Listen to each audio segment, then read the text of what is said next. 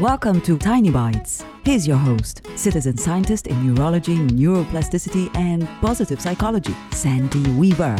Are you feeling burned out at work lately? Burnout usually happens when your work hours are long and you are in a high stress position. According to the World Health Organization, symptoms of burnout are chronic low energy levels, feelings of distance or negativity about your job, and a feeling of cynicism about the difference you make through the work you do. Burnout has far more to do with your own mental outlook than it does with your working conditions. And while that may sound accusatory, I want you to feel your own power in conquering burnout. Using just a few simple well being tools each day, you have the power to banish burnout and regain your passion for your work. Put these three tools to work for you every day. Quiet your mind for 15 minutes a day, ideally at the start of your day.